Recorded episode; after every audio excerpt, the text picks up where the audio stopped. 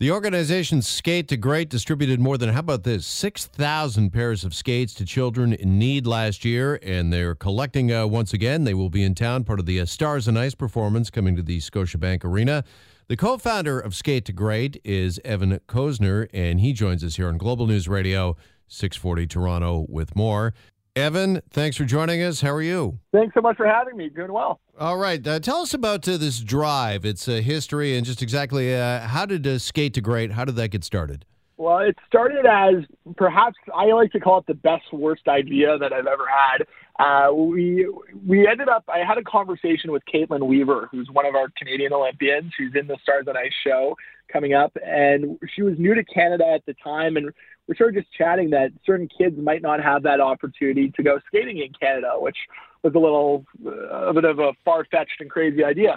So we looked to see what was out there, and there wasn't like a good organization that could bring people together, like the the A team of different charities, community programs, schools, donors, and corporate supporters.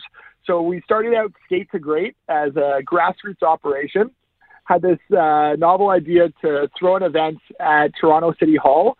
Called them with two weeks' notice before they closed down the rink there for the season back in 2011, and they said, "Are you talking about this year or next year or the year after?" Because uh, you know at City Hall things take some time to coordinate.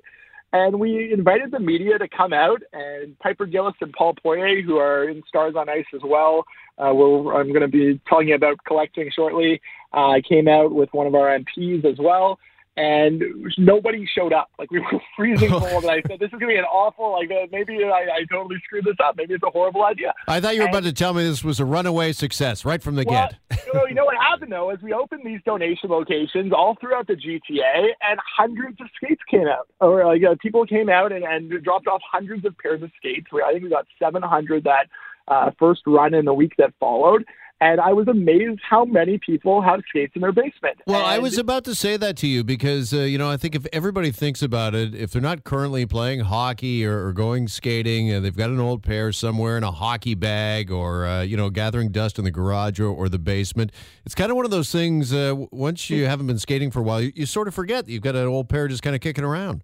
Yeah, and with uh, kids who otherwise don't have that opportunity, so uh, Skate to Great works with uh, kids who have a physical disability or financial circumstances. So we've had kids who are visually impaired with volunteers we've paired up, uh, sometimes from Ryerson University, for instance, uh, who you know take kids around and they just want to race. They want to be kids just like every other kid.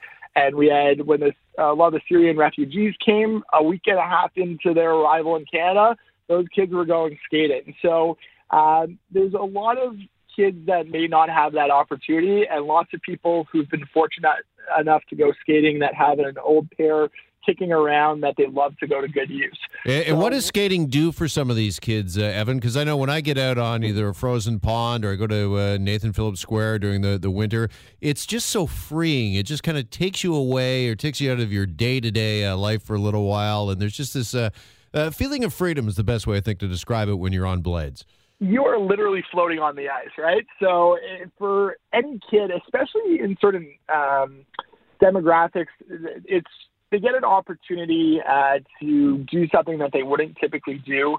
They get to build and do teamwork uh, with their friends. They get to just have fun. Uh, and some of the team building and, and skills that the, the one that always strikes me is that you know you're going to fall. Like as someone on the radio, if you knew you were going to fail and totally screw up, and that it would be a whole disaster at the office, are you going to be so keen to do it? I, I still come to work every day. well, in that case, maybe I'm wrong, but yeah. maybe you learned that from going skating, right? Exactly. Uh, I learned how to fall on my face effectively skating, and I've transferred that to my professional life. Yes. Well, and, and we want to like it's one of those things that we joke around here that every great, great Canadian knows how to skate. We, we actually want to do a, a radio campaign with different celebrities that you know uh, do you know how to skate, and the answer typically is yes. So um, with Canada being as inclusive as we are, uh, we'd like skating to be a right and not a privilege. And you know, all it takes is that one person. We sometimes have like there's people who hoard skates or communities that like come together. We had um, thrift store in Hamilton that somehow just had so many extra skates from a couple other stores that combined Uh, and we ended up getting 800 pairs of skates from that one location. There's in Oakville, there's a community rink event uh, once a year where they try and sell and do a skate swap, but always have hundreds of pairs left over afterwards. We got another seven or eight hundred pairs from them.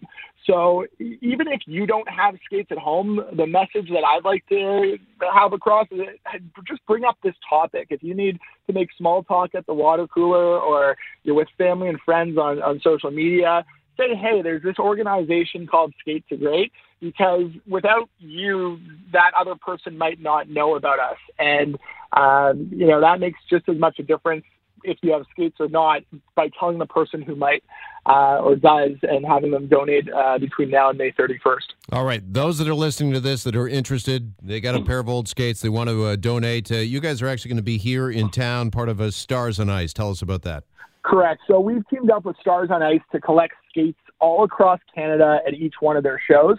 We started in Halifax last week. We went to Ottawa last weekend. We're in Montreal on Wednesday.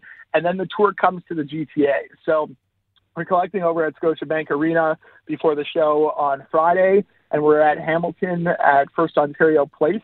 We're collecting two hours before the show, and it's important for me to say that doors don't open for until an hour before the show. So you're welcome to come hang out with us. Uh, Dylan Moscovitch, who's one of our Canadian Olympians, will be with us as well, so you can come and, and meet Dylan. And uh, if you can't make it out there, we've got locations uh, on our website and the FedEx Ship uh, Center on Commissioners Street in Toronto and North Service Road in Burlington are collecting until May 31st. Easiest way to find out is visit skatetoGreat.org, or we've got in technical, and you can uh, skate to 393939. Uh, that's skate to 393939, and it'll send you back a text message with the link and all the information you need to know. That is awesome. They started this back in 2012. They've distributed close to 25,000 pairs of skates, and they're looking obviously to uh, add to that total uh, this year. Evan, congratulations on uh, what you call the uh, best worst idea you've ever had. well, thank you very much for having me, and uh, bring your skates. That's uh, the skates, sticks, and helmets. That's what we're looking for. All right, keep up the good work. Appreciate the time. Thank you.